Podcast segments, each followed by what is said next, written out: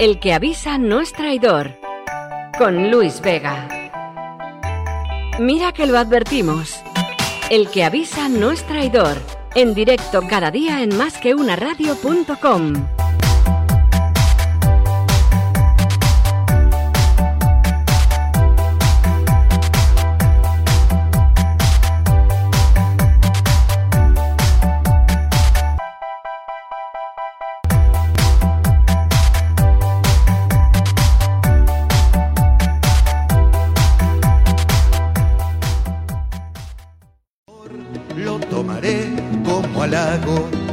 Beberé de un trago, el que avisa no es traidor. El que avisa no es traidor, te voy a beber de un trago. El que avisa no es traidor, te voy a beber de un trago. De un trago voy a beberte, a ver si de ti me embriago. El que avisa no es traidor, te voy a beber de un trago, ni bebiéndome tu río. Escúchanos en iTunes, iBooks, SoundCloud, TuneIn, en YouTube y por supuesto en nuestra web, masqueunaradio.com.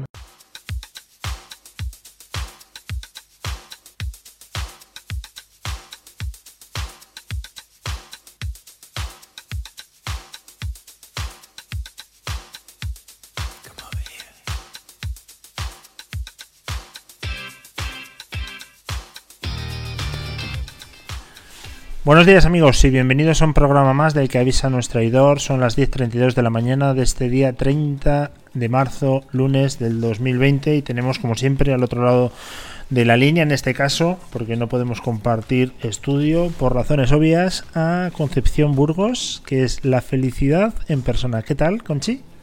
Buenos días, ¿cómo estás, Luis? Buenos días. Decir que siempre por las mañanas hacemos una pequeña prueba de conexión, y esta mañana cuando lo hemos hecho, Conchi me decía buenos días, yo no la oía, y habíamos llegado, ¿verdad? O hemos llegado a la conclusión después de 3 horas que tenías el micrófono en la cocina. Y lógicamente, pues bueno, aunque los equipos son buenos, a 6 kilómetros de distancia no funcionan. Oye, 20 minutitos lunes. Tan ricamente, ¿eh? Que nos hemos pasado. Es lunes, ¿y lo que te has reído qué? Madre mía, cómo va el país. Bueno, un día menos para el final de la pandemia. Nosotros siempre lo vamos a ver desde el lado positivo. Ha dado positivo Fernando Simón. Sí, me acabas de comentar, no lo había visto. Aquí el coronavirus no respeta a nadie. Nos hemos quedado sin esas comparecencias diarias. Esperamos, por supuesto, una pronta recuperación de nuestro queridísimo amigo Fernando Simón, que se va a poner bueno. Simplemente es una gripe la que va a coger, nada más, y va a estar pronto con nosotros, pero claro, ese pico no llega, y ahora ¿quién nos lo va a decir? ¿Quién va a estar todos los días ahí al pie del cañón? Que el pueblo se ha comido también unos marrones importantes, con independencia que no ha dado ni una, pero ahora ¿quién se va a comer el marrón? Esa es la pregunta. Pues no lo sé, no tengo ni idea quién sustituirá a Fernando Simón, la verdad. A Conchi se le ha caído los auriculares. ¿Por qué tienes, Conchi, que decir todo? Si tú lo ves, te voy a quitar el vídeo, ¿eh?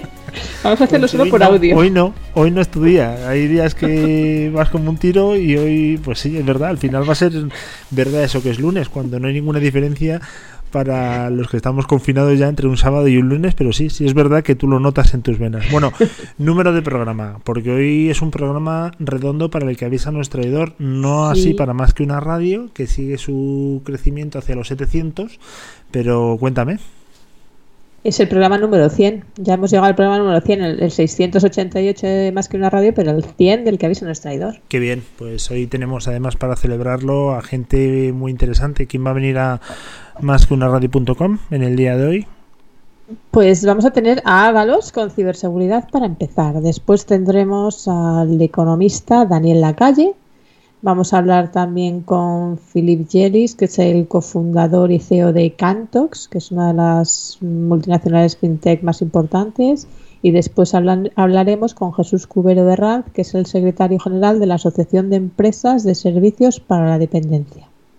Servicios para de dependencia, hablamos de residencias de nuestros mayores, para que nos explique un poco también cómo está la situación. que yo creo que obviamente nos preocupa y nos afecta a todos, como no puede ser de otra manera.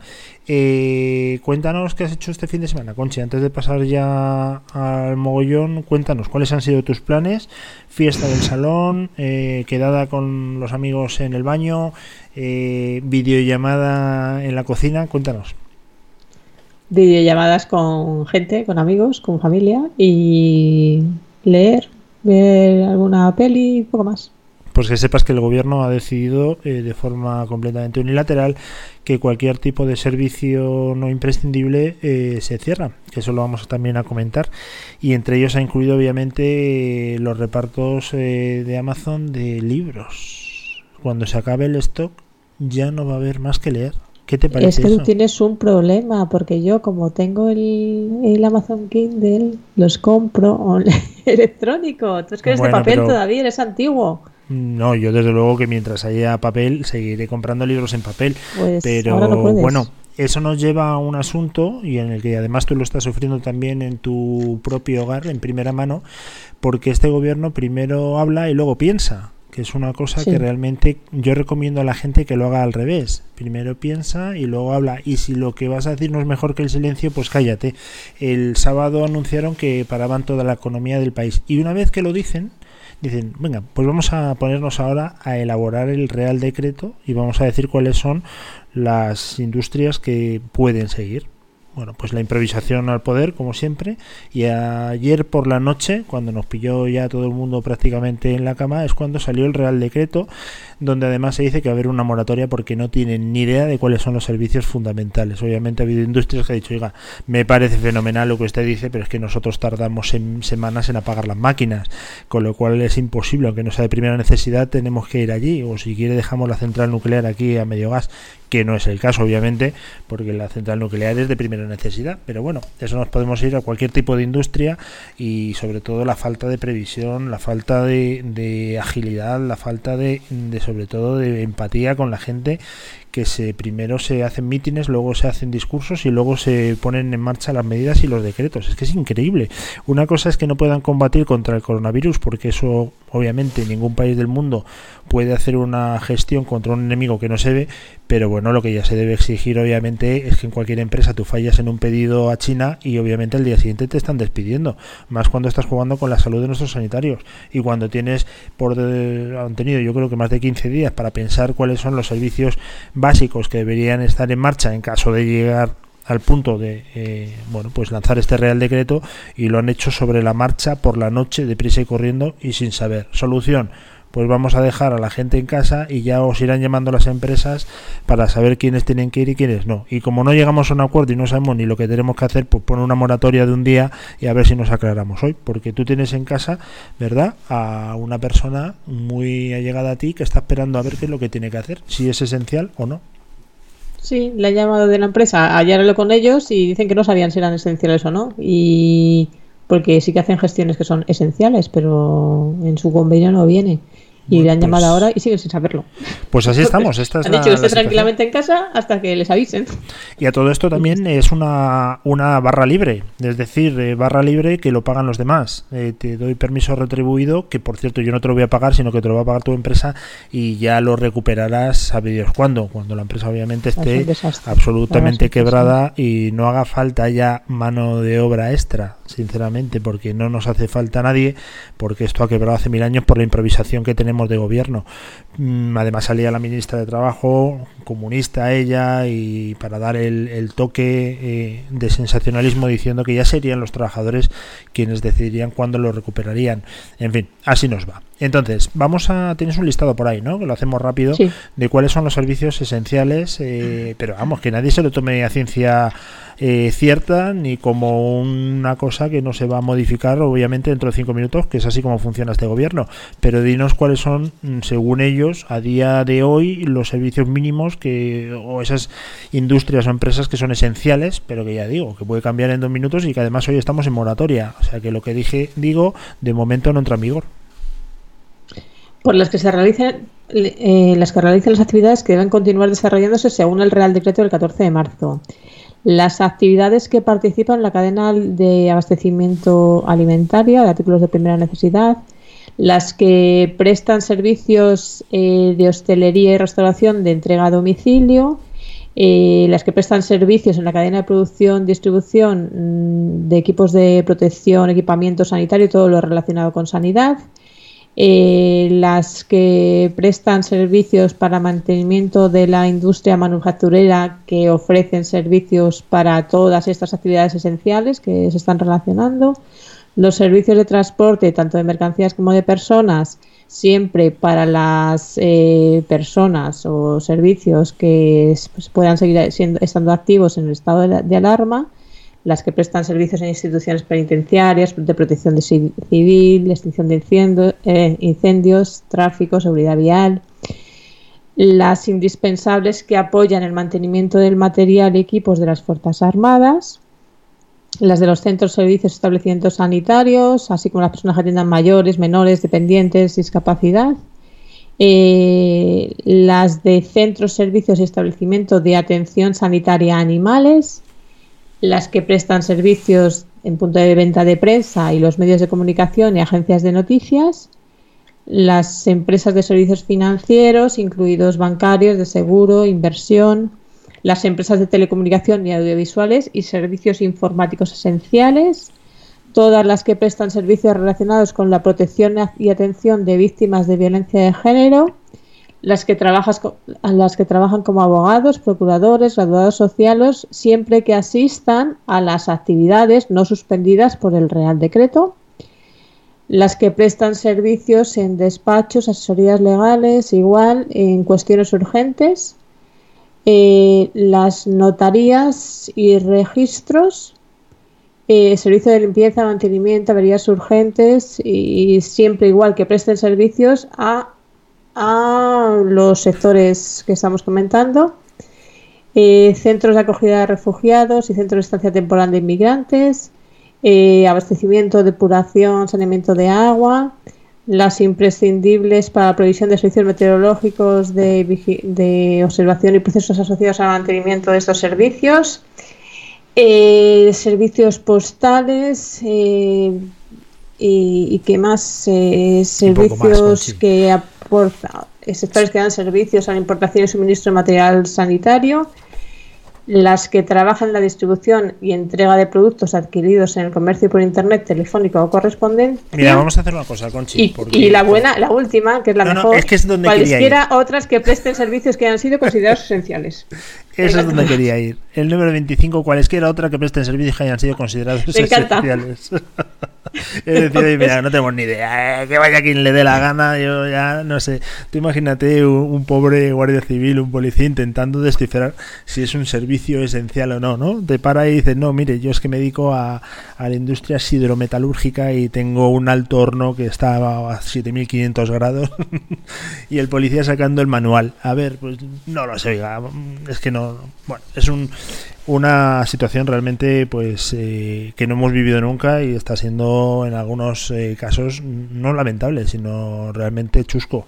Pero bueno, así nos va y ya veremos cómo salimos de esta. Desde luego el norte, hablando de Europa, ya ha dicho que los problemas del sur le importan tres narices, que lo hagan bien y que se manejen ellos como puedan. Así que, como siempre, estaremos solos en esta situación y tendremos que salir entre todos, pero con la gente que nos está dirigiendo, con independencia del color verde, amarillo, rojo o morado, naranja, violeta, ultravioleta o el pantone que te dé la gana.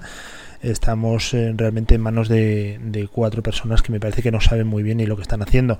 Entiendo que la situación es complicada, ¿eh? O sea, tampoco vamos a criminalizar aquí a la gente. Están trabajando como animales, pero claro, es que hay que tener un poco de formación, ¿no? Tampoco se trata de salir al campo de fútbol a correr, hay que saber jugar un poquito. Oye, vamos al tema de Ávalos, ¿no? Porque los ciberdelincuentes, lejos de abandonar su actividad, están ahora con más trabajo que nunca. La verdad que esta gente tampoco para, hay que reconocerlo. No paran, son unos currantes natos. ¿No? Efectivamente, servicios esenciales, estafar a través de la red. Pero bueno, para eso tenemos al policía Ávalos, que nos va a decir exactamente qué es lo que tenemos que hacer. Concepción Burgos, ¿por qué miras a tu izquierda? ¿Te están dando alguna noticia de última hora? No, porque estoy sola, simplemente estoy, no sé, perdóname por mirar a la izquierda. ¿Has visto un fantasma? ¿Ha pasado una sombra por tu casa? Bueno, vamos a hacer ese pequeño corte y vamos a por José Manuel Ávalos.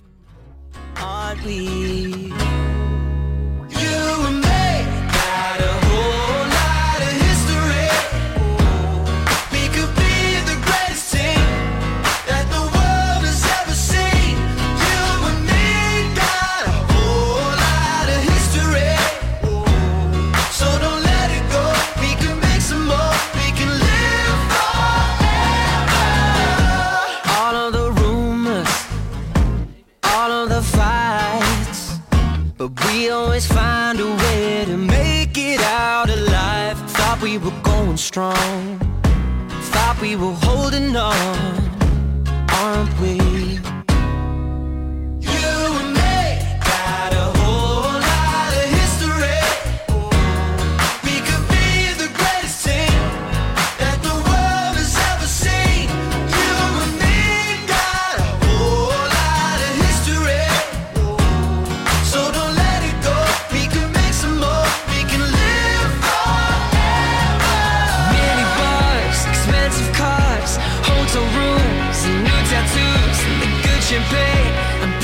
Bueno, seguimos en directo a las 10:46 de la mañana de este día 30 de marzo y posiblemente sea de los 687 programas que llevamos ya en Más que una radio, el día que más me ha impresionado uno de nuestros colaboradores.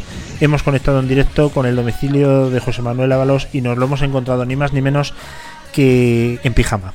Y esto realmente nos ha sorprendido a Conchi y a mí, la verdad es que nos ha dado un shock. Estamos todavía intentando recuperarnos. José Manuel, lo primero, ¿te encuentras bien? ¿No tienes ningún tipo de coronavirus ni nada por el estilo, no? Nada, muy buenos días. Lo que tengo es vaguitis. Pero tú no estabas con un megaproyecto a nivel mundial de un banco de primera categoría. Sí, sí, y ahí seguimos. Los fines de semana me tienen bastante entretenido. Oye, vamos rápidamente, que los ciberdelincuentes no paran, ¿eh? Estos tíos, la verdad, que no entienden de servicios mínimos ni entienden de servicios esenciales. Ellos siguen trabajando, hay que darles ese mérito. Y bueno, para eso estáis vosotros, para ayudarnos y a ver qué tenemos que hacer. Cuéntanos. Pues tenemos varias noticias este lunes. Pasa una cosa, Luis, me escucho repetido. Si es que no, vamos a ver, el problema, el habitual de los lunes. El problema, Ávalos, a lo mejor radica en la bata que me llevas, ¿eh? Que a lo mejor puede ser, ¿eh? Yo creo que lo primero que tienes que hacer es quitártela y te volvemos a llamar. Vamos a hacer una cosa, te volvemos a llamar si te parece, ¿vale? Para quitar ese eco que tú tienes y entramos. You gotta help me. Losing my mind, keep getting the feeling you wanna leave this all behind. Thought we were going strong, I thought we were holding on, aren't we? No, they don't teach you this in school. Now my heart's breaking and I don't know what to do. Thought we were going strong, thought we were holding on. Aren't we? You and me got a whole lot of history. We could be the greatest team that the world has ever seen. You and me got a whole lot of history. So don't let it go. We can make some more. We can live forever.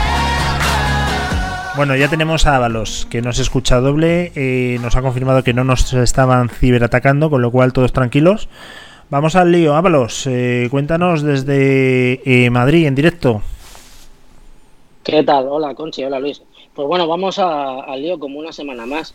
La verdad que tampoco hay mucha novedad, la única novedad que tenemos así importante es lo de siempre, campañas de ciberespionaje por parte de potencias mundiales, el gobierno que va a crear una aplicación que nos va a controlar a todos y seguramente nos van a freír las cabezas, Telefónica diciendo el aumento en cuanto a la cantidad de datos que se está pasando y luego, como no, pues daremos una serie de pautas para prevenirnos en cuanto a los coronahackers, y ahora diré por qué le llamamos coronahackers. Vamos a pasar por la primera.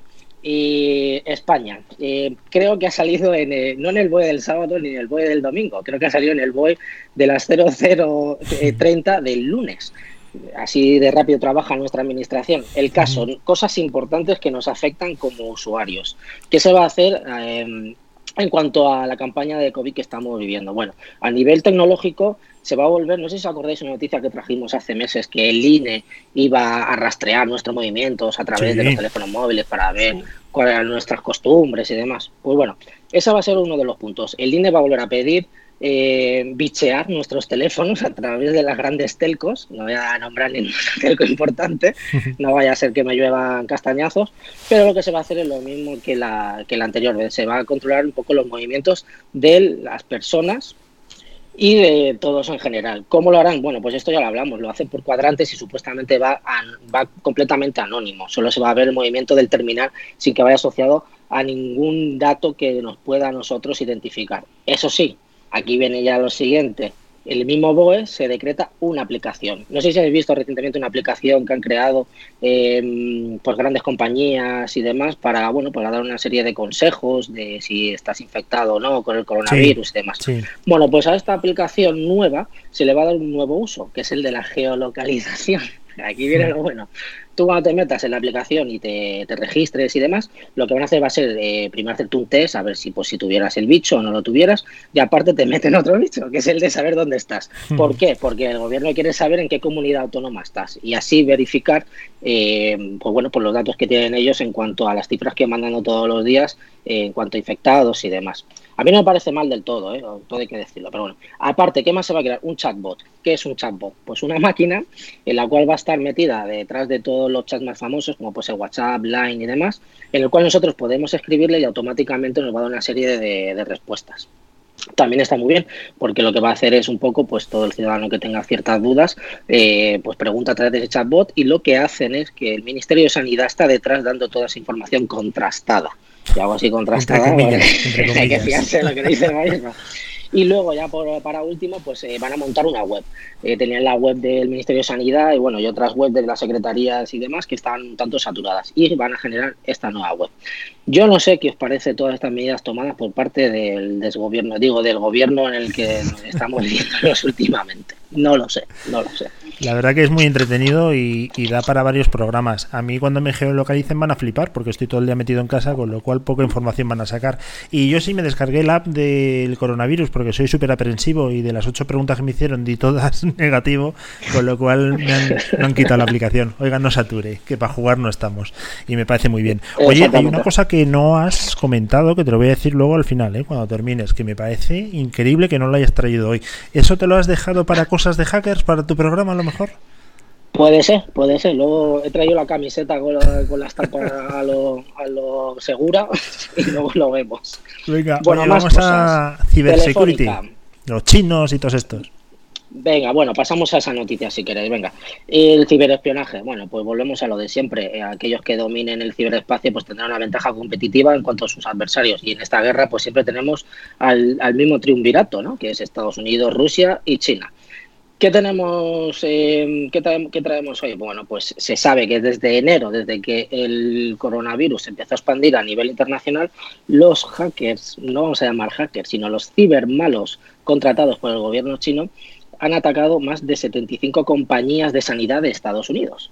Esta es una noticia que nos saltó a través de una empresa que se dedica a la ciberseguridad en Estados Unidos, que se llama FireEye, y que directamente la atañen al grupo chino APT41, que es un grupo chino, un APT, para que todo el mundo lo sepa, es una amenaza persistente. ¿Qué es eso? Pues un grupo de cibermalos que se dedican a deambular por la red a ver dónde pueden bichear y dónde pueden sacar rédito. En este caso sí que se ha detectado que ha habido un aumento a las empresas y compañías sanitarias de Estados Unidos. Por contra, salió el ministro de Exteriores chino diciendo que es que habían recibido un ciberataque desde Estados Unidos recientemente. Pues hombre, pues no se van a quedar quietecitos. El caso que Dell, que es una de las grandes compañías en cuanto a estos aspectos se refiere de comunicación y bueno, y también de ciberseguridad, nos está diciendo que están montando una nueva estructura digital, esta APT41, que le llaman Bronze Atlas. ¿Qué es lo que hay detrás? Detrás de esta pues hay una cantidad de ciberarmas y de repositorios en los cuales pues esta APT pues se dedica a hacer sus maldades por el planeta. Ojo, que los chinos no son tan malos ni los estadounidenses son tan buenos, que igual que hay APTs en China, hay APTs en Estados Unidos. Y este es el toma y daca, y el que tenga la estrategia, digamos, la ventaja competitiva a nivel internacional, pues es el que nos dominará a todos. Oye, ¿se puede entonces confirmar que Conchi es una APT? ¿Es una amenaza constante y continua? Para ti sí. Yo... Se le están achinando los ojos, sí. Sí, ¿no? Sí, efectivamente. Oye, vamos con otra pijama noticia de ciberataques. Pues tenemos dos más. Vamos a pasar por una que es bastante curiosa, Telefónica. Como todos conoceréis, es una de las grandes telcos de nuestro país. Pasó un informe recientemente un poco de los datos de en la red del 13 al 15 de marzo. Datos significativos, bueno, pues como todo apuntaba, parece ser que ha aumentado un poquito pues todo lo que tiene que ver con el mundo digital. Cosas interesantes, pues que el uso de WhatsApp del 13 al 15, recordemos que el 14 era sábado, el 13 fue el viernes que nos mandaron a todos para casa, aumentó un 700%. Pero también aumentó el gaming, o sea, se sabe que ha aumentado un 300% y la gente pues está viciadísima en su casa jugando a la Play y a la Xbox, cosa que no está mal, porque era viernes y bueno, se puede decir que se puede aceptar. ¿Qué más cosas? Como todo el mundo nos fuimos para casa, el teletrabajo también aumentó. ¿Y cuáles son las grandes aplicaciones que se vieron afectadas? Pues Skype y Webex, no sé si conocéis Webex, pero también sirve para hacer teleconferencias. Aumentó aumentó por 4 veces su uso. A su vez aumentó un 40% los datos de voz y de móvil, y un dato significativo es la televisión que tiene Movistar, el Movistar Plus, el cual yo soy también usuario. Aumentó en un 50% el sábado 14, quiere decir que 8,8 millones de personas, de españoles, estuvieron conectadas a Movistar Plus el sábado. ¿Qué os parece? Bien, pero me extraña que no haya sacado un tema que también ha salido estos días. Hay una famosísima página de porno que para animar a los españoles, y ponía Ánimo España, ha dejado abierto creo que sus canales durante una temporada. Así es, hombre, los canales ya están abiertos y suelen ser gratuitos, de 10 minutitos, una cosa así, pero parece ser que ahora han abierto las que duran pues 50 minutos, esa gente que quiere ver un poco pues todo lo que hay por detrás, ¿no? La trama, bueno, esto es como la pasión de Cristo, uno sabe cómo va a terminar, ¿no? Pero bueno, hay gente que le gusta ver el diálogo y bueno, y un poco más. Efectivamente, esta gente ya en China empezaron abriendo sus puertos y siguen abriéndolos por el resto del mundo. La verdad que hacen una gran labor humanitaria. Qué detalle, además pone Ánimo España, ¿eh? Cómo nos tienen calados. ¿Y tú por qué sabías lo de los 10 minutillos? Te lo ha contado un amigo, ¿no? Sí, siempre tengo un vecino aquí arriba que me cuenta estas cosas. Pero. Oye, ¿qué nos queda? Nos queda la última, ¿no? Nos quedan los coronahackers. ¿Por qué digo esto? Bueno, pues recientemente El País... sacó una noticia en el cual los hackers eran los que estaban... Bueno, el titular era un poco rocambolesco, ¿no? Porque decía, ¿qué hacer si te infecta de coronavirus un hacker? Entonces volvemos al tema recurrente de siempre, ¿no? Que la palabra hacker pues se está mal utilizando, ¿no? Siempre es preferible pues utilizar otras acepciones como pirata informático o cibercriminales, ¿no? Entonces esta noticia la he titulado como Corona Hacker. Acabo de decir que esta mañana he hablado con el periodista y el periodista me ha dado la razón y ha dicho que va a utilizar la palabra pirata informático. Ahí están, en Twitter está constatado. Cosas, bueno, pues ¿qué hacemos cuando los ciberdelincuentes nos atacan? Esto no es nuevo, esto ya lo hemos hablado, que independientemente de que haya una campaña con la palabra coronavirus, siempre que hay un gran evento, pues vamos a recibir pues un incesante, digamos, ataques por parte de los cibermalos en cuanto al evento ese se refiere. Pero cosas significativas. En las últimas semanas se han registrado más de 16.000 dominios con la palabra coronavirus. De esos 16.000 dominios, el 20% ya está catalogado como fraudulento, o sea que ya son malos, hay que andar bastante al loro. Cosas que hacer cuando nos vemos atacados. Primeramente denunciar el ataque. ¿Qué medios tenemos? Bueno, pues tenemos distintas vías, dependiendo de qué sistema es el que nos ha atacado. En nuestro caso, a nivel de usuarios, aplicaciones de bancos o de email, y lo que tenemos que hacer es denunciar el ataque ante las autoridades. ¿Quiénes tenemos? Bueno, pues está el grupo de delitos telemáticos de la Guardia Civil, también la brigada de informática de la policía, y bueno, las policías autonómicas y locales pues empiezan a tener pues ciertas unidades que se dedican a recoger este tipo de noticias. A lo mejor siempre es policía y Guardia Civil. Más cosas, lo de siempre, tener unas contraseñas robustas. Estas contraseñas robustas, ¿qué significa? Pues bueno, pues una contraseña que tenga caracteres, números, que sea bastante larguita y que tenga pues también letras mayúsculas, minúsculas, y a poder ser que no sean palabras fácilmente identificables como pueden ser, pues qué sé yo, palabras chorras como mesa, chocolate, cosas así, que te hacen un ataque por fuerza bruta, te lo machean con un diccionario y en un momento la tienen saltada. Yeah. Más cosas, si nos han saltado la contraseña, comunicar también a nuestro proveedor de contraseñas que hemos sufrido ese ataque. Y por último, la protección de las conexiones. Ahora que estamos todos de teletrabajo, lo suyo es que estemos utilizando las VPN, que las VPN son redes virtuales, que lo que hacen es cifrar nuestra conexión. Siempre digo que utilicemos una VPN o bien de nuestra empresa o bien que la paguemos. Es una aplicación que vale 20 euros al año y lo que hace es cifrar nuestras conexiones. Es tan simple como descargar la aplicación y activarlo. Casi todos los teléfonos ya la tienen implementada esta opción para que tú contrates a un proveedor. De hecho, hay algunas marcas de teléfonos que ya te lo dan de forma embebida o gratuita. Y poco más. ¿Qué te parece? Pues me parece espectacular, pero me llama mucho la atención una cosa que no has sacado y que te quiero comentar. Tú cuando te reúnes, que sé que estás todo el día de videoconferencia, ¿a través de qué aplicación lo haces?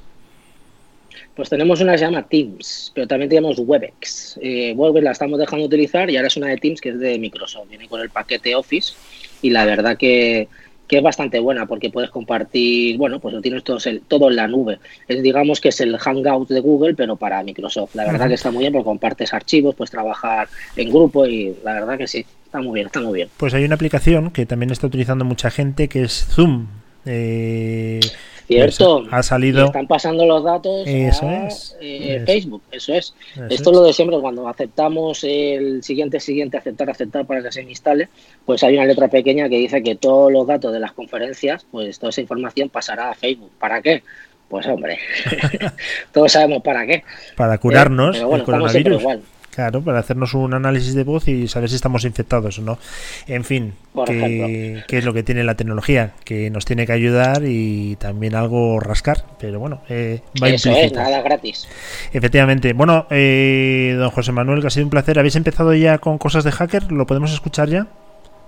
Pues esta tarde tenemos otra entrevista, iremos por la segunda. La verdad que la primera tuvimos bastante éxito para hacer dos matados de barrio, porque hemos llegado en 3 días a 150 escuchas. Ya no sé si son 5 minutos y dejan de escuchar en cuanto escuchan la cabecera o se quedan toda la hora sufriéndonos. Pero ya vamos a hacer el segundo esta tarde y nada, al final quedan entrevistas de colegas, porque nos conocemos casi todos en el gremio y lo que hacemos es pasar un buen rato también, pues para desconectar un poco de todo esto que está ocurriendo. Eso es lo importante, lo escucharemos esta tarde sin lugar a dudas o cuando lo subáis, cosas de hacker. Bueno, amigo. Miércoles. Los miércoles, pues ahí estaremos sin duda. Te dejamos que sigas en la cama, que tienes un aspecto de haberte levantado y te lo agradecemos un montón, ¿eh? Aquí estamos con los uniformes de guerra. Un abrazo, Ávalos. Hasta luego. Hasta luego, Conchi, Luis. Adiós. Oye, qué gusto, ¿eh? Qué gusto, qué tío tan majo y predispuesto que ha dicho. Me levanto un segundo de la cama ahora mismo, atiendo a mis amigos y sigo en el catre. Oye, es que no esperaba que le fuéramos a meter en vídeo. Eso sí. Oye, hoy no estoy grabando, ¿eh? Hoy estoy siendo buena persona, que le podíamos haber grabado. Estaría bueno encima. Vamos a hacer una pequeña pausa y nos vamos con Daniel Lacalle, que nos tiene que contar cosas que espero que sean buenas noticias, aunque algo me dice en el fondo de mi corazón que estamos para pocas noticias en el ámbito económico, pero bueno, seguramente haya una solución. Y ha habido una que me llama mucho la atención y que a lo mejor por ahí pueden ir los tiros, ¿eh? Hay un haz de esperanza, aparte de que este gobierno salga lo antes posible, pero aparte de eso hay un rayito en el fondo que vamos a hablar con él.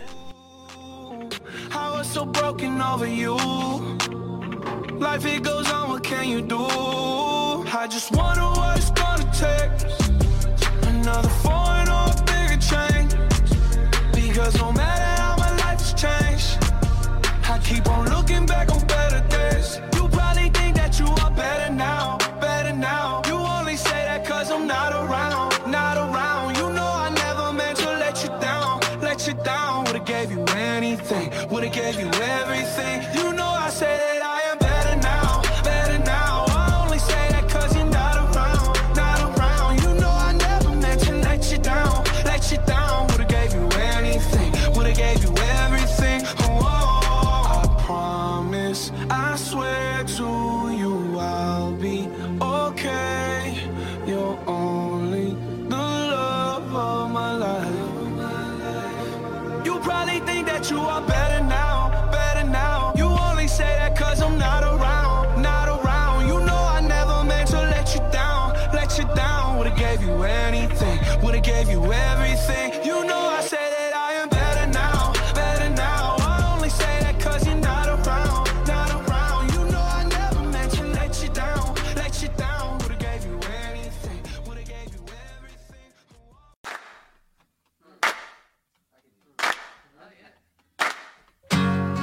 gotta help me.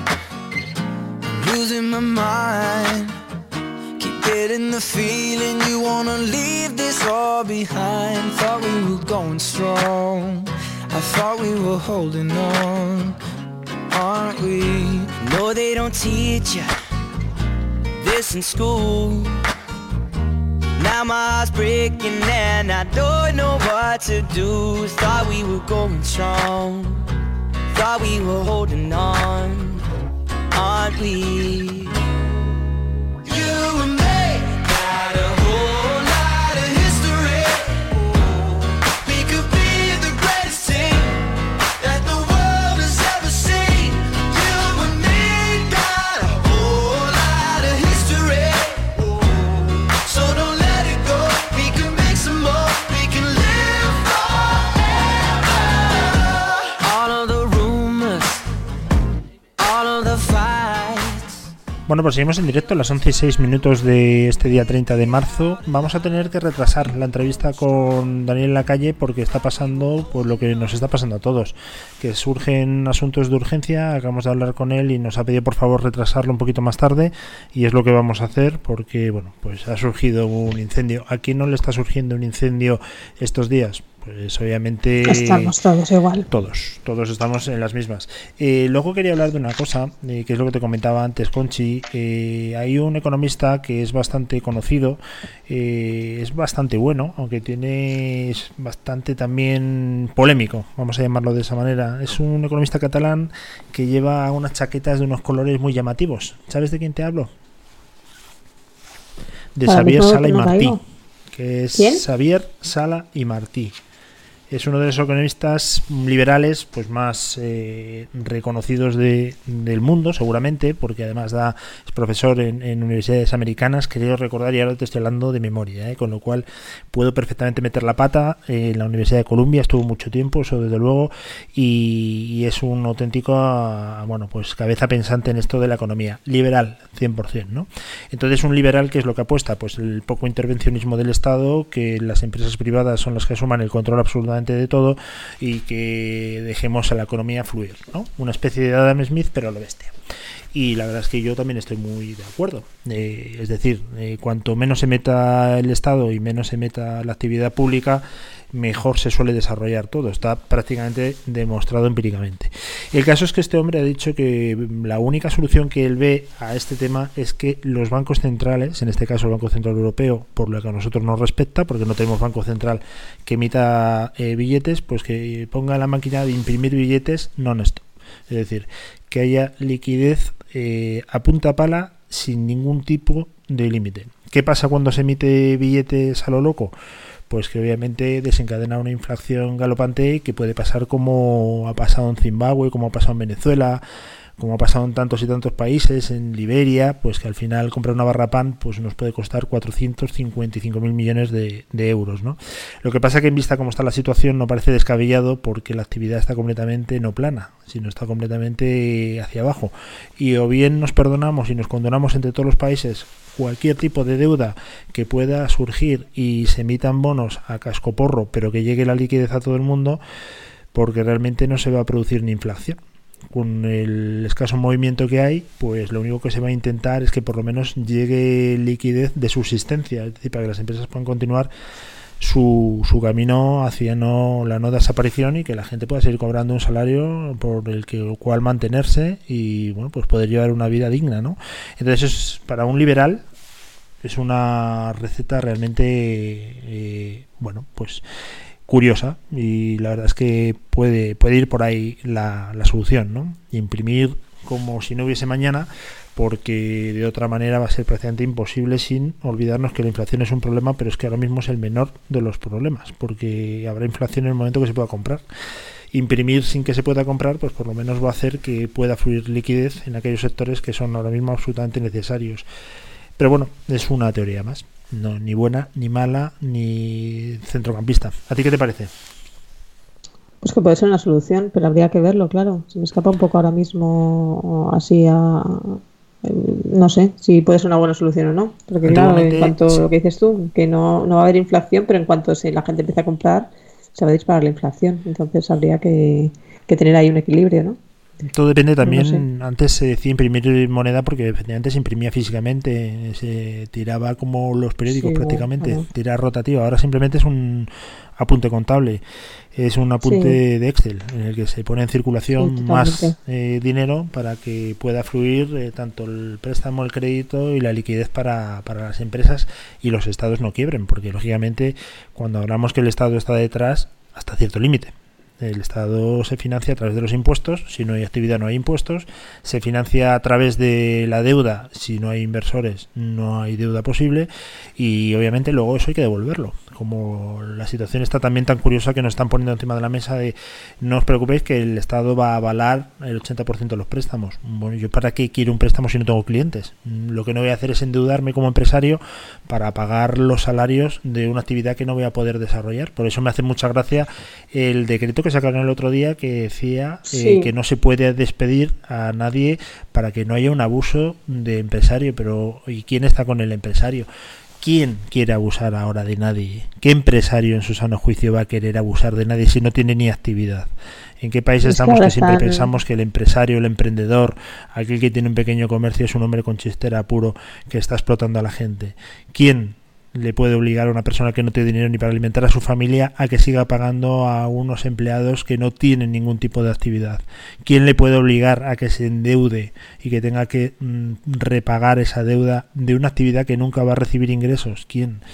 Es todo tan raro, es todo tan nuevo y que lo que nos hace falta son economistas de verdad y gente muy preparada que tenga experiencia en la gestión de este tipo de asuntos. ¿Quién tiene? Pues prácticamente nadie, pero por lo menos necesitamos gente que haya vivido situaciones de estrés y que tenga, por supuesto, no demagogia, sino que tenga unos conocimientos técnicos importantes.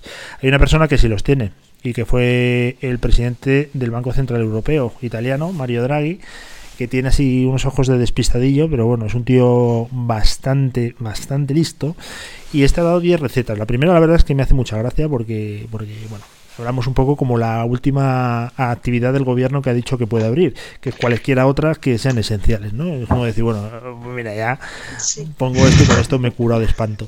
La primera que nos dice Mario Draghi para salvar esta situación también es muy, muy curiosa, ¿no? Muy happy flower, pero bueno, cuéntanos qué es lo que ha dicho este hombre. Que se debe evitar la depresión, bueno, que la recesión es inevitable, pero que hay que evitar la depresión prolongada.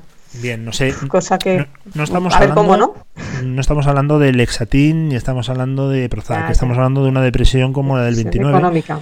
Pero obviamente, claro, estamos pendientes de cuánto dura el virus, que es lo que provoca todo esto. Hay países como Alemania, hay países como Suecia, países como Holanda, que han decidido no parar la actividad y se basan en protección al colectivo vulnerable y que la gente que pueda producir, que produzca, por lo menos para no parar totalmente la economía, que yo creo que es una de las cosas que no se están haciendo bien. A nuestros mayores, a todas las personas que tengan patologías, a todos nuestros sanitarios, protegerles, que no se ha hecho. Ya poco se puede hacer en España, porque ya se ha hecho al revés y ya poco podemos hacer. Ahora lo que hay que intentar es que baje la contaminación lo antes posible.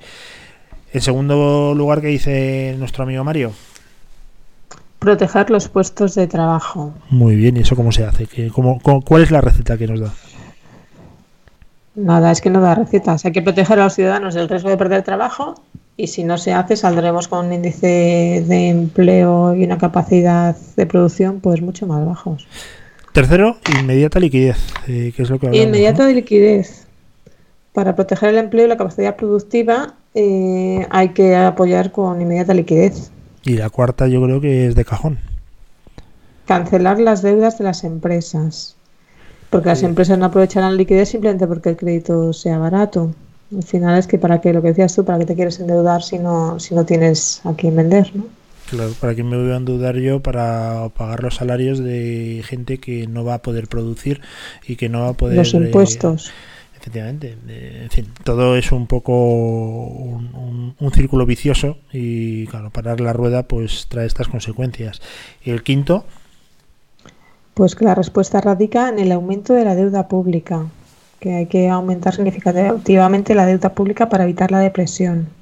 Tú lo has visto, ¿no? Lo que ha pedido Pedro Sánchez a todos los miembros de Europa de estos días, que es o mancomunar la deuda. Es decir, que todos paguen la fiesta de este estropicio, a lo que los países del norte obviamente han dicho que no, no y no. Y obviamente, ¿qué trae consigo eso? Pues que la deuda de países del sur, que normalmente son los que económicamente están más debilitados, y además con esta crisis mucho más, pues los tipos de interés son absolutamente brutales, la deuda que vamos a tener y los intereses son brutales, y luego vamos a ver qué inversor quiere poner dinero aquí, porque si está la garantía de una Alemania, de una Noruega, de Suecia, de Holanda, pues obviamente se puede uno financiar más barato y a gran escala.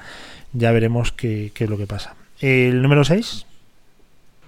Pues que el papel del Estado, que el Estado tiene un papel para que desempeñar en emergencias nacionales y usar el presupuesto para proteger a los ciudadanos y a la economía. El número 7. Endeudarse. El Estado debe endeudarse para salvar empleo y garantizar a los bancos. Lo que decías tú, a ver con quién nos endeudamos, ¿no? Y el papel de los bancos, el vehículo del Estado, ¿no? Vamos a ver también cómo salen los bancos, a los que también se ha demonizado mucho anteriormente, y que se les persigue. A ver, ojito, que son el vehículo transmisor de las palancas económicas, ¿eh?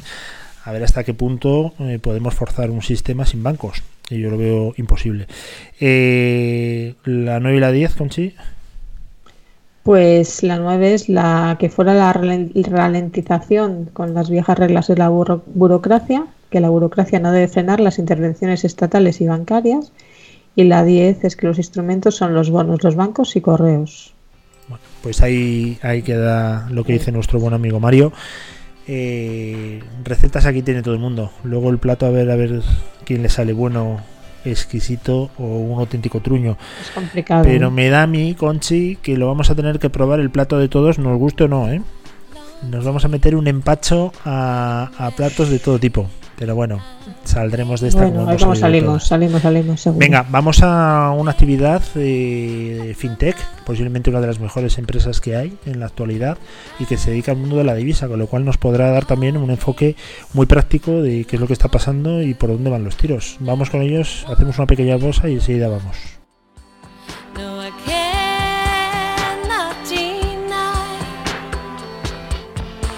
My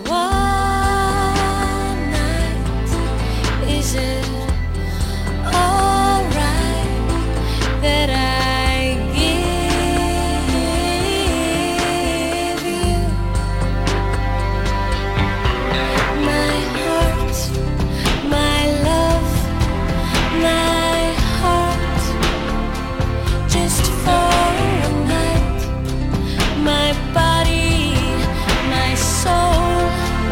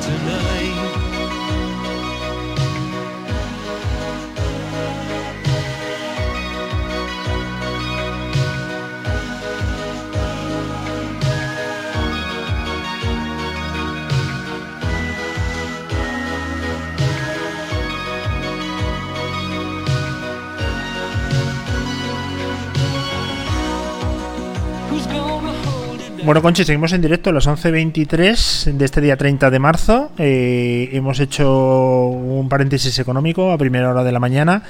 Hemos hablado de ciberseguridad con José Manuel Ávalos y ahora nos vamos al mundo fintech, que tanto nos gusta y que seguro que nos puede dar alguna alegría y que va a ser un actor fundamental cuando la actividad recupere el 100% de su pulso, y creo que va a ser una muy buena oportunidad, ¿verdad, Conchi? Pues sí, seguro. Pues te cuento, tenemos al otro lado del teléfono a Philippe Gelis. Philippe lidera la visión estratégica de Kantox, es un referente en el ámbito fintech, está especializado en finanzas y estrategia empresarial. Antes de fundar Kantox fue interventor financiero en Renault Suiza y consultor de estrategia y gestión en Deloitte, y actualmente es el cofundador y CEO de Kantox. Bueno, Philippe, ¿qué tal? Buenos días y muchas gracias por estar con nosotros en Más que una Radio. Un placer, buenos días. Buenos días. Oye, Philippe, lo primero, estamos en época de confinamiento, de trabajar todos desde casa. Vosotros sois nativos digitales, con lo cual no es ningún problema, pero me gustaría saber cómo lo estáis llevando. ¿Os estáis organizando bien? ¿Habéis notado algún fallo que se está corrigiendo ahora en cuanto a comunicaciones, protocolos? En fin, danos pautas para la gente que no es tan buena digitalmente. ¿Cómo lo estáis haciendo? Bueno, al final, como muchas empresas, hemos tenido que reaccionar. Yo diría, somos una empresa digital, como lo decías, así que los planes de contingencia que consisten en trabajar en remoto, pues para nosotros es bastante natural. Así que eso, diría, no es realmente nada complicado para nosotros. La pregunta es más, ¿cómo van a ir los clientes? ¿Cómo van a ir las empresas, las pymes, las empresas medianas, las más grandes? Porque al fin y al cabo son el pulmón de la economía, y si la economía está impactada, pues de manera indirecta nosotros también. Pero hasta la fecha diría que bastante bien. Finalmente marzo ha acabado bastante bien a nivel de negocio. Vamos a ver ahora abril. Ajá. Bueno, eso lo que queríamos, ¿verdad, Conchi? Son buenas noticias y seguro que Kantox nos va a dar. Oye, ¿cómo os habéis convertido en la mejor empresa fintech de, por lo menos, de España, y a nivel internacional sois de las mejores? Bueno, yo diría que nosotros desde el principio hemos tenido un foco muy muy claro, que era el B2B, y con un posicionamiento que consiste no tanto en competir en precios, cosa que hacíamos en los principios de Kantox, sino competir con tecnología muy disruptiva, en el sentido que automatiza toda la parte de gestión de divisa para empresas, y en particular la gestión de riesgo. Y diría que hoy en día, con los mercados muy volátiles, la gestión de riesgo de divisa es un tema que realmente que está en el top de la lista de los tesoreros y directores financieros. Y al fin y al cabo, cuando tienes esta visión de largo plazo y que vas construyendo una empresa, diría, de manera bastante robusta, no enfocándote tanto en user o en crecimiento puro, sino realmente en un posicionamiento muy único y muy sólido, pues al final acabas cobrando los dividendos a largo plazo. Y yo creo que ahora estamos en una posición bastante interesante, tanto ahora mismo como para el futuro. Uh-huh. Yo digo siempre, esta crisis, al fin y al cabo, yo creo que será una oportunidad a nivel de negocio. Al fin y al cabo, algunos negocios sufrirán, claro, pero algunos estarán aquí en el futuro, y estos serán más robustos, más fuertes, habrá más interés en gestión de riesgo, y para nosotros, si somos capaces de prepararnos bien durante estas semanas y meses, yo creo que rebotaremos muy bien. Qué bien, la verdad que es una alegría escuchar buenas noticias, aprovechar este momento de impasse para hacer las mejoras necesarias y salir con fuerza. Cuéntanos exactamente la actividad principal de Kantox para todos aquellos que nos conozcan. Nosotros, obviamente, al dedicarnos al mundo fintech lo tenemos muy claro, pero cuéntanos, para aquellos ahora que nos están escuchando y tienen una empresa, ¿en qué servicios podéis ayudarles?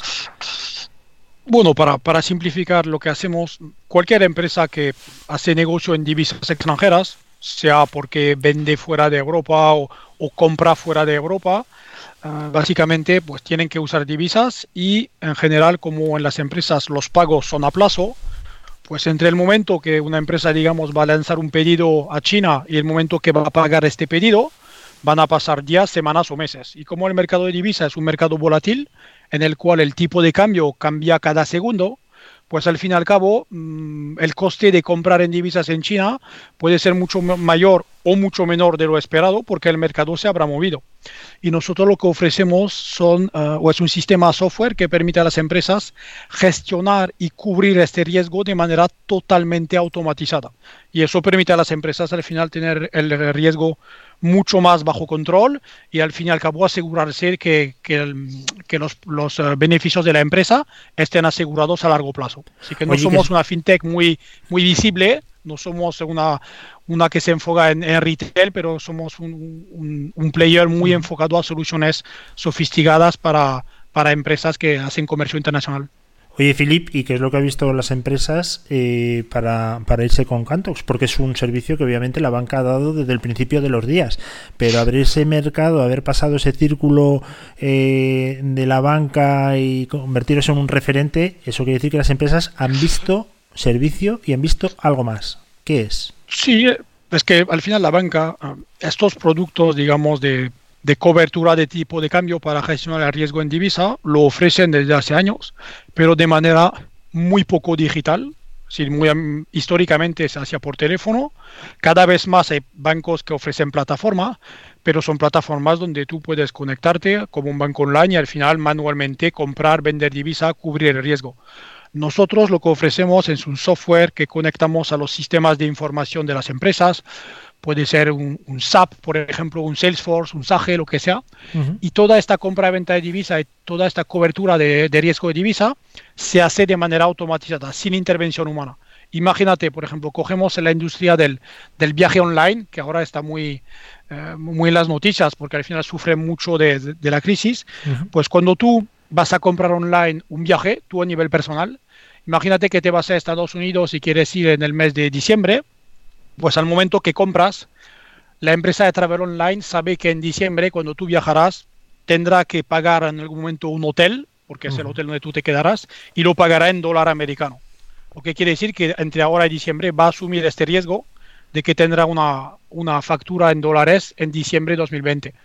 Pues al momento que tú compras online, nosotros recibimos esta información del sistema de información del cliente y vamos a cubrir el riesgo sobre esta factura particular para el mes de diciembre. Y eso lo hacemos cientos o miles de veces al día para un cliente de travel, por ejemplo. Claro. Y eso aporta mucho valor porque realmente dejas de que sean humanos, que manualmente vayan a cubrir el riesgo y lo hagan mucho basado en decisiones personales, sino que sea una máquina que lo haga en tiempo real. Ajá. Vosotros lo que está claro es que tenéis un pulso directo con el mercado y con el mercado exterior. ¿Cuál es ahora el mercado que está siendo fuerte en el tema de este impasse que tenemos, este momento de parón que luego se activará, y cuál mercado o qué mercados en divisas están sufriendo más? Al fin y al cabo, más que qué mercado en divisa es qué tipo de industria. Nosotros tenemos clientes en 12 industrias más o menos. Uh-huh. Lo que vemos claramente, y no es ninguna noticia, es que el mundo, digamos, del viaje en general, que sea particular, que sea profesional, que sean hoteles, aerolíneas, está sufriendo mucho simplemente porque, mira, creo que 2 billones de personas ahora mismo están confinadas, lo que hace que el 80 o 90% del negocio del viaje pues ha desaparecido. Lo que vemos al revés es que hay empresas en todo lo que es, industria agroalimentaria y logística e e-commerce en sentido amplio, pues que al revés va funcionando muy bien, porque al final la gente claramente sigue comiendo y bebiendo y la gente compra online más que nunca, así que estas sí que les va muy bien. Evidentemente con algunos matices, un e-commerce de moda, pues no es su mejor momento, pero un e-commerce muy genérico tipo Amazon, evidentemente le va muy bien. Así que es interesante porque el mundo está parado, pero eso beneficia a unas cuantas industrias. Ajá. Sin duda. Conchi, tú tenías alguna pregunta, ¿verdad? Sí, yo quería comentarte, Philippe, cuando yo he tenido que negociar seguros de cambio de divisas con las entidades financieras, el tema de las comisiones era lo más opaco que podías hacer con ellos, porque nunca sabías qué comisión exactamente que te estaban cobrando. Sí. ¿Cómo hacéis vosotros esto? ¿Es transparente o tenéis mejores precios que los bancos? Bueno, yo voy a contestar a tus varias preguntas, digamos. La banca, por naturaleza, en el mundo de divisas siempre ha sido muy opaca. Lo que hace es que básicamente te ofrece un tipo de cambio y tú no tienes muy claro realmente la comisión que han incluido en este tipo de cambio y que de cierta manera han escondido. Nosotros tenemos un modelo muy diferente en el cual cuando compras, o al final cuando el software compra, porque como lo decía, está muy automatizado con nuestros clientes, te damos el tipo de referencia del mercado para que lo conozcas y después ves la comisión que nosotros te aplicamos completamente separada del tipo de cambio. Así que te da una visibilidad total sobre realmente lo que te cuesta comprar y vender divisa. Una evolución en el mercado es que hoy en día, y puede ser que lo hayáis notado, la banca tiene obligación de mencionar de manera muy explícita las comisiones que aplican en el mercado de divisa para retail como mínimo. Si, por ejemplo, tú usas tu tarjeta de crédito para comprar en divisa extranjera, lo que casi seguro ves ahora en tu banco online es el gasto realmente que has hecho con tu tarjeta y, aparte, una comisión que van a llamar divisa o de otra manera. Pero eso no ha llegado todavía al mundo B2B. Así que en el mundo retail sí que ha evolucionado. Yo creo que el B2B será el próximo, pero por ahora sigue siendo muy opaco para las empresas. Uh-huh. Philippe, vosotros habéis superado lo que es el proceso de una startup, es decir, ya no sois una startup, ya sois una empresa de prestigio, con recorrido, con importantes accionistas. Me gustaría, por favor, que des un mensaje desde tu experiencia a todos aquellos emprendedores y empresarios pequeños que, bueno, pues que tienen miedo porque no saben muy bien cómo lidiar esta situación. Dales un mensaje y un consejo para mantener la calma y un poco también para prepararse de cara al futuro. Eso es una pregunta complicada, porque al fin y al cabo cada empresa es diferente. Cada sector es diferente. Lo seguro es que en el mundo tech, en el mundo startup, digamos, vamos a decir que hay 3 tipos, ¿vale? Hay las empresas que justo están empezando, están en fase muy early, y yo diría que estas no están necesariamente tan afectadas, porque en general lo que pasa es que te invierte un business angel, un familiar, y al fin y al cabo no es un tipo de inversión que está tan afectado ahora mismo. Yo conozco unas cuantas personas que están lanzando con evidentemente una estructura de coste muy pequeña, y lo que necesitan para los próximos 2 años son, no sé, 200, 300 mil euros para arrancar, y están llegando a levantarlo, como mínimo, los proyectos que parecen sólidos con buenos equipos. Después tienes las empresas más como nosotros, que yo diría ya están bastante consolidadas y al fin y al cabo con buenas posiciones de cash y que son solventes. Y en este caso lo que tienes que hacer al fin y al cabo es simplemente seguir de muy cerca la evolución de tus ventas, la evolución de tu cash flow, y estar dispuesto al final a reducir costes si necesario, pero tampoco demasiado, porque lo que quieres es estar dispuesto a rebotar enseguida. Nosotros tenemos claro que, por ejemplo, ahora, aunque haya clientes nuestros que estén sufriendo y que el negocio en algunos casos se esté reduciendo un poco, sabemos que habrá un rebote, y lo que queremos es estar listo para el rebote, tanto a nivel de producto, de equipo de engineering, que de equipo de ventas. Así que vamos pilotando el negocio para cuidar el cash, pero estar listo para rebotar. Lo que es muy difícil, yo diría, es para las startups que están en el medio, las que todavía no han llegado a un nivel de robustez, digamos, como nosotros, pero que no están en una fase muy temprana, y son las que ya están quemando dinero, y a veces bastante dinero, pero por la crisis ven su negocio y sus ingresos caer de manera drástica. Yo conozco muchas startups que han perdido el 80-90% de la facturación. En casos así es extremadamente complicado, y yo creo que, aunque cada caso es diferente, lo único que te queda es reducir costes de manera drástica, tomar decisiones muy difíciles, porque va a ser extremadamente difícil para estas levantar dinero en los próximos meses. Los fondos se van a enfocar mucho en ayudar o salvar, en algunos casos, las empresas en las cuales ya han invertido, pero fondos que van a hacer nuevas inversiones en los próximos meses van a haber muy, muy, muy poco. Así que hay que prepararse en un escenario que va a ser muy complicado para los que necesitan levantar dinero este año.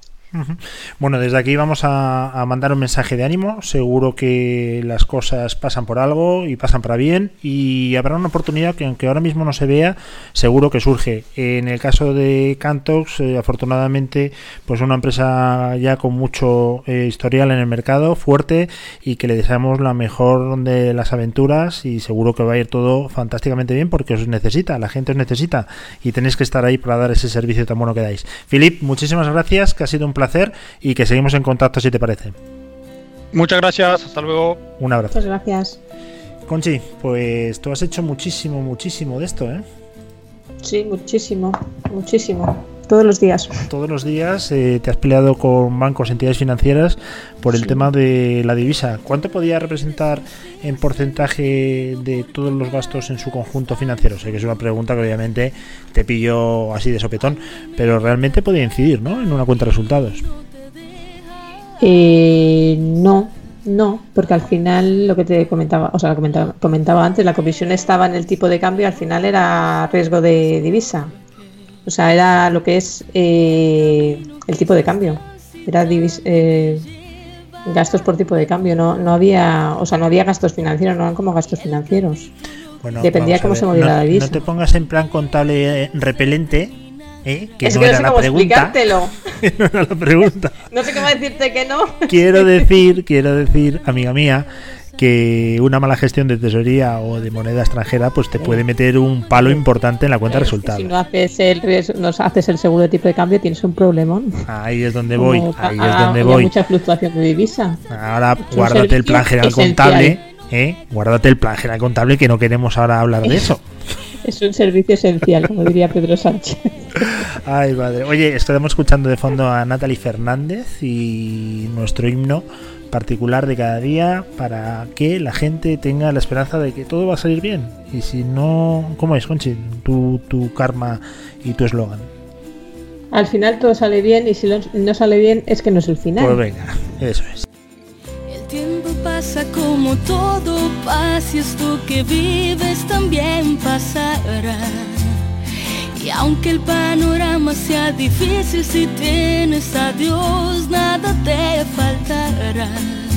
Espera y cree que todo saldrá bien, porque la vida es como aquella frase que al final todo saldrá bien. Y si aún no está bien, es que no es el final. Ten paciencia y no dejes de creer. Espera y cree que todo saldrá bien.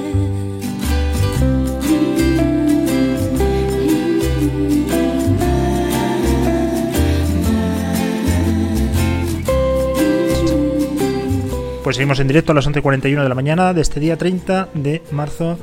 Natalie Fernández, todo saldrá bien, Conchi. No tengas la más mínima duda. Todo va a salir perfectamente bien. Lo que pasa que en estos momentos no, pues a la gente le cuesta un poquito más verlo. Pero va a salir todo bien, como siempre ha salido y hemos salido todas. Cuéntanos qué tenemos ahora, Conchi. Tenemos un invitado muy especial. Pues ahora vamos a hablar con Jesús Cubero, que le tenemos ya al otro lado de la línea, que tiene 25 años de experiencia multinacional en sectores como el farmacéutico, alimentación, investigación, centros públicos y organismos oficiales.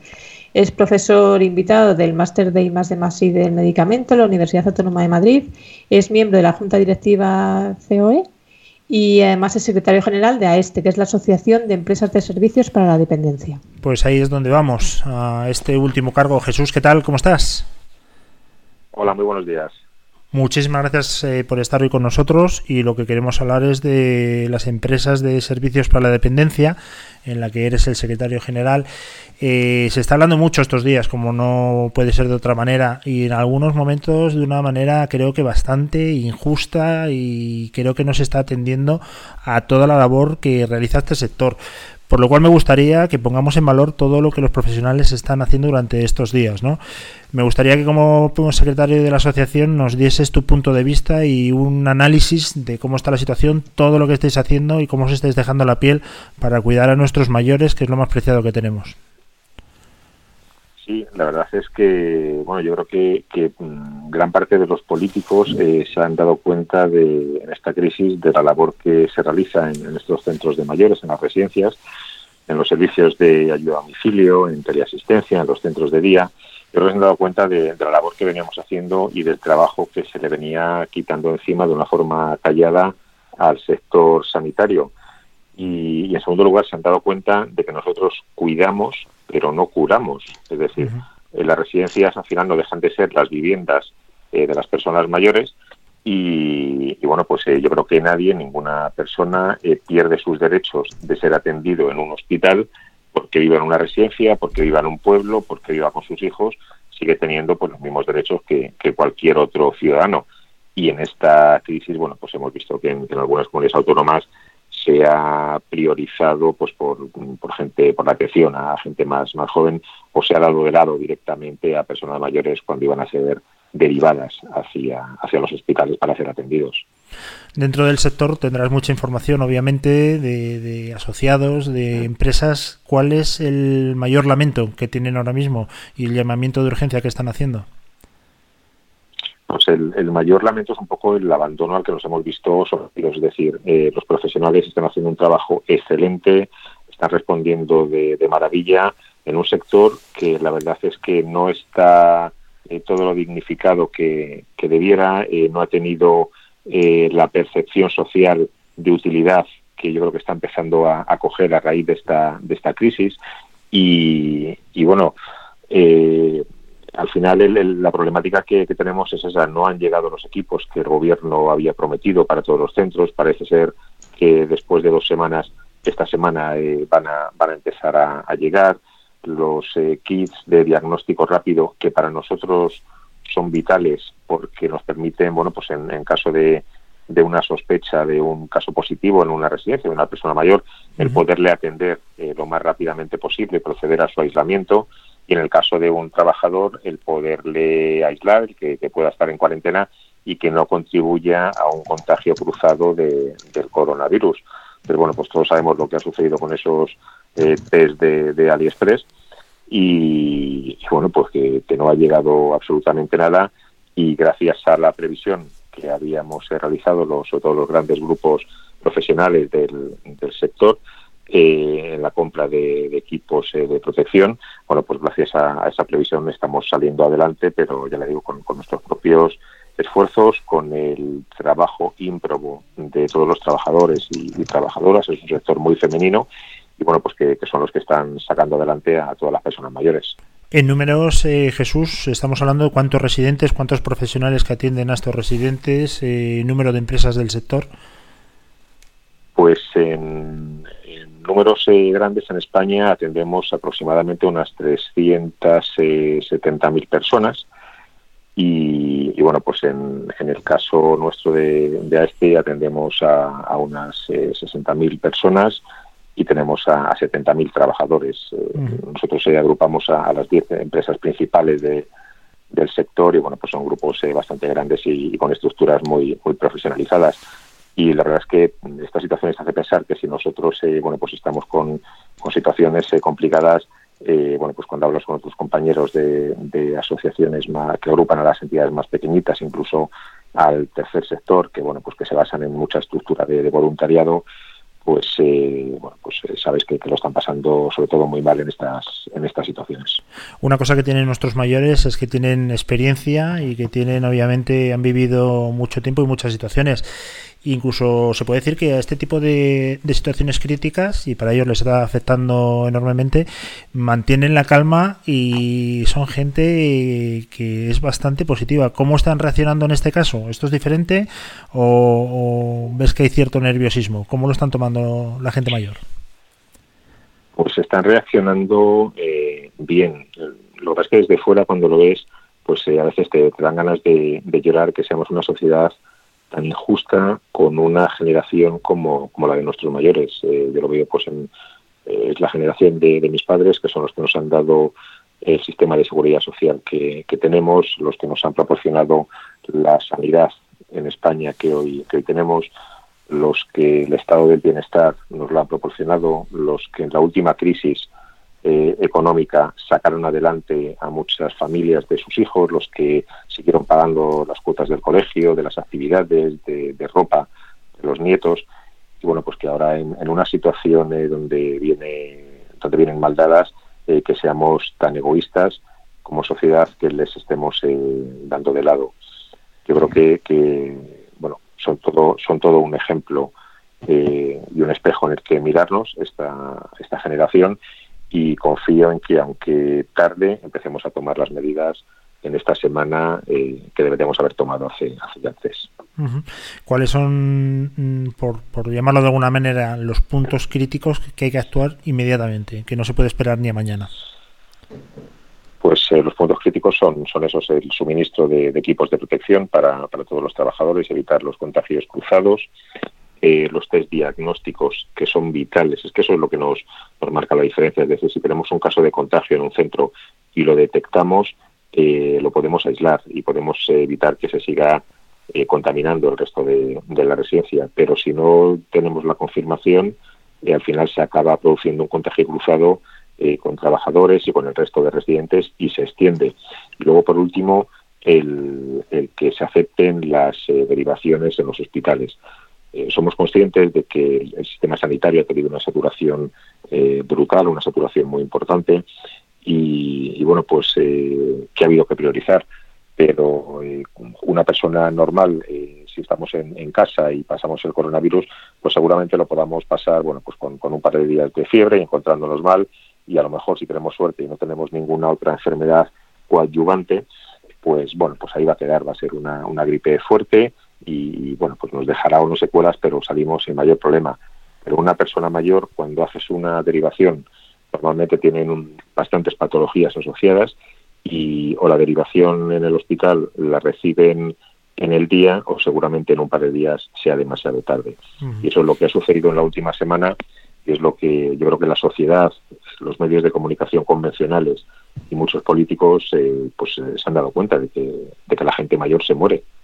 Y de que el perfil un poco de las personas mayores que tenemos en nuestros centros pues son personas que están entre 80 y 85 años, la edad media, pero que lo más normal es tener un montón de gente de 90 años y cuando la esperanza de vida en España son 83 años, quiere decir pues que tenemos mucha gente que bueno pues que está en una situación muy delicada, con bastante medicación, con bastantes enfermedades que coinciden, y bueno pues a poquito que el virus venga un poco fuerte, pues o lo atajas de forma inmediata o es fácil que se produzca un fallecimiento de la persona. Oye, también hay que reconocer la labor que hacen los profesionales que están atendiendo a nuestros mayores, porque se dan casos incluso en que están confinándose de forma voluntaria para no transmitir el virus a los residentes, ¿verdad? Y qué poco valorados han estado este colectivo. Sí, la verdad es que, como decía antes, es un sector eminentemente femenino, el nuestro, y las trabajadoras están dejando la piel. Para ellos las personas mayores lo son todo. Como tú comentabas, hay casos donde los propios trabajadores han decidido quedarse incluso a dormir en la propia residencia para evitar contaminaciones y traer el virus de fuera, y la verdad es que no está apagado. O sea, es alucinante la implicación que tienen, el cariño que les proporcionan a las personas mayores, y no me cansaré de agradecer a todos los trabajadores del sector el gran trabajo, la gran dedicación que están poniendo, y que sin ellos nuestros mayores no podrían salir adelante. ¿En algún momento os habéis sentido perseguidos durante estas últimas semanas y os habéis visto en el foco de alguna polémica, o no lo has visto así?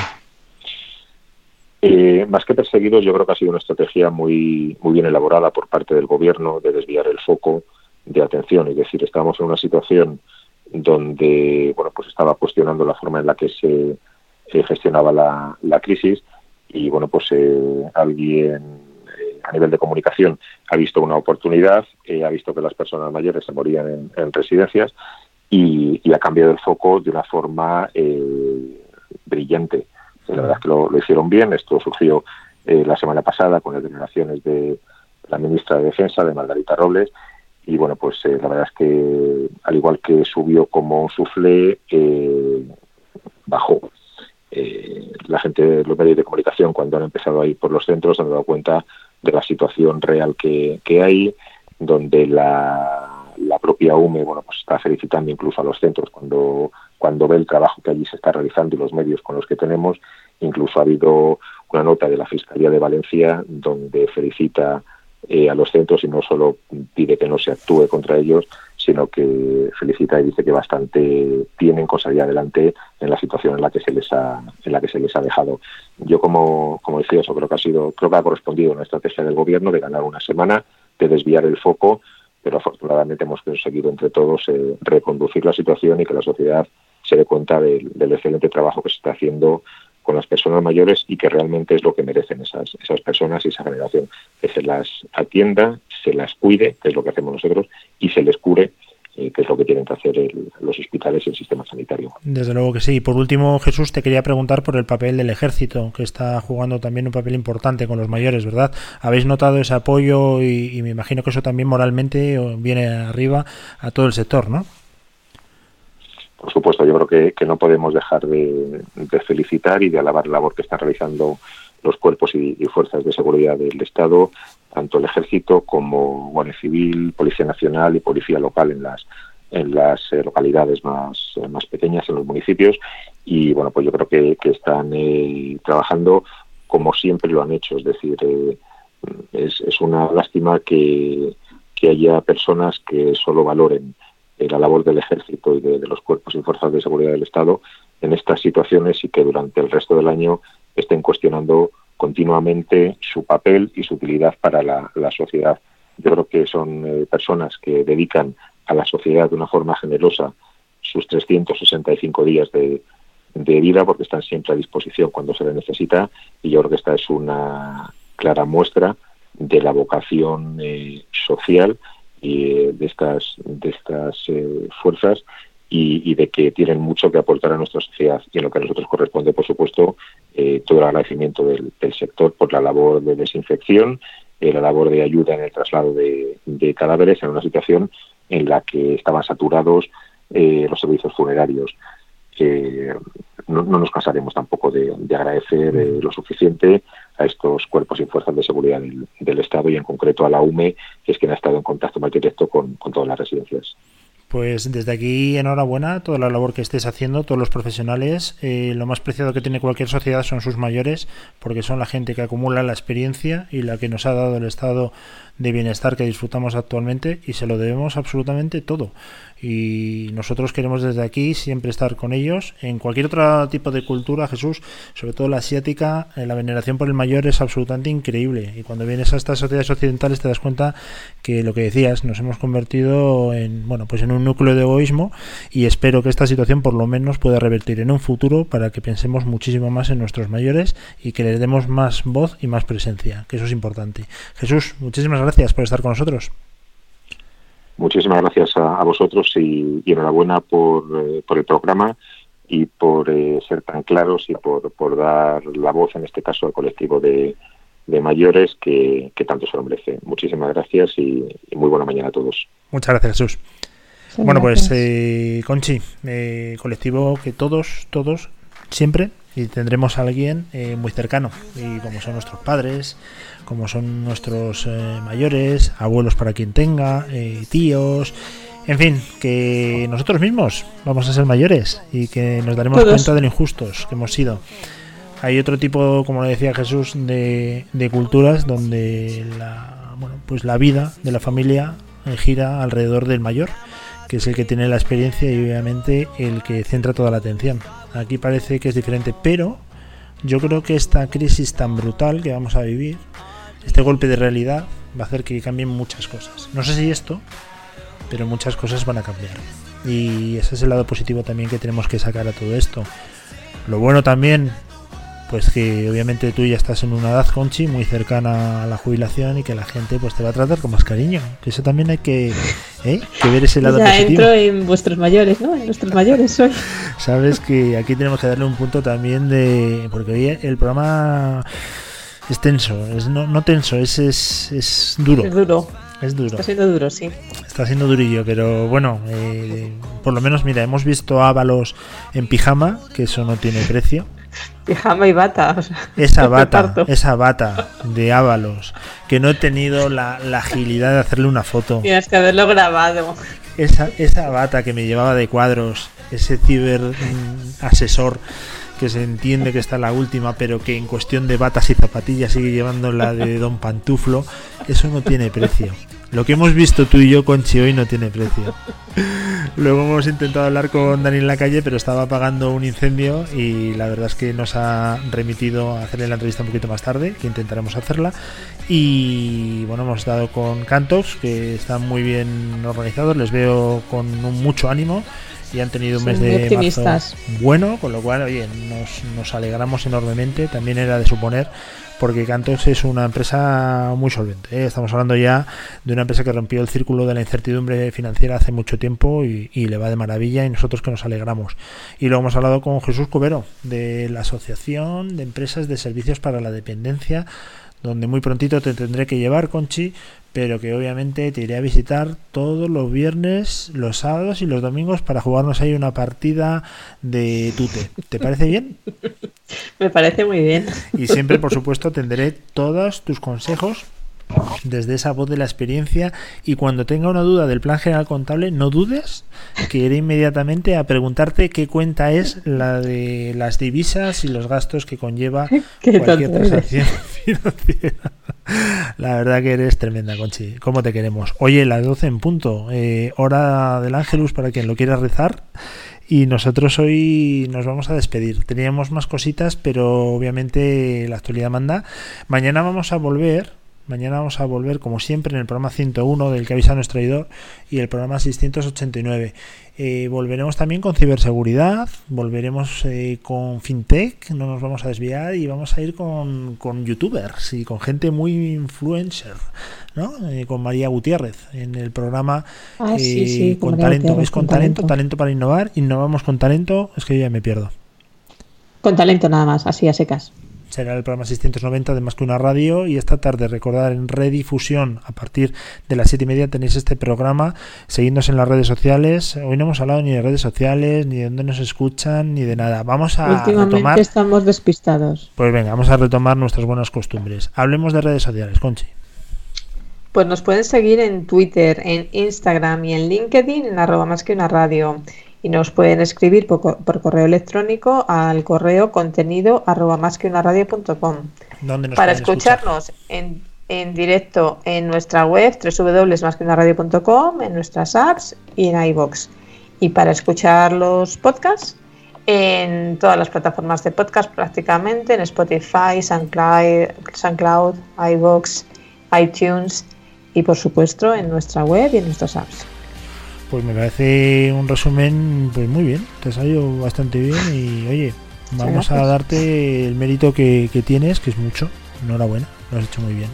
Conchi, nos vamos con los Monty Python, nuestra careta de despedida y música que no sabíamos cuando iniciamos el Que Avisa No Es Traidor en el mes de septiembre, programa 1.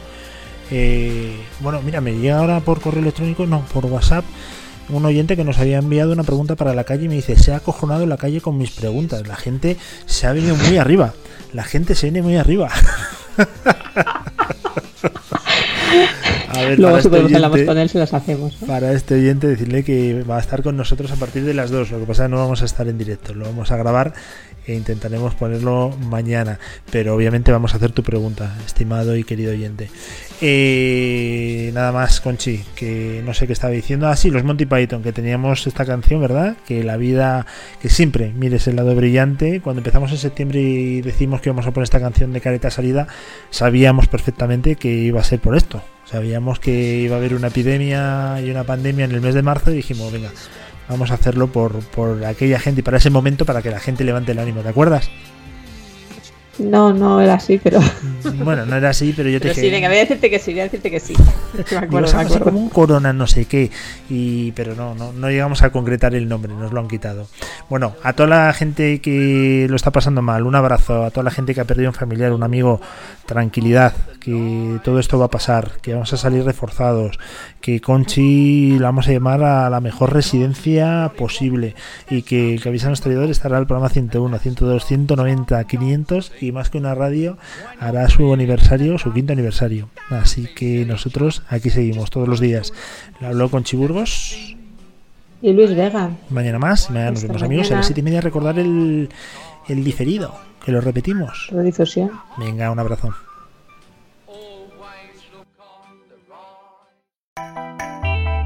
El que avisa no es traidor. En directo cada día en másqueunaradio.com.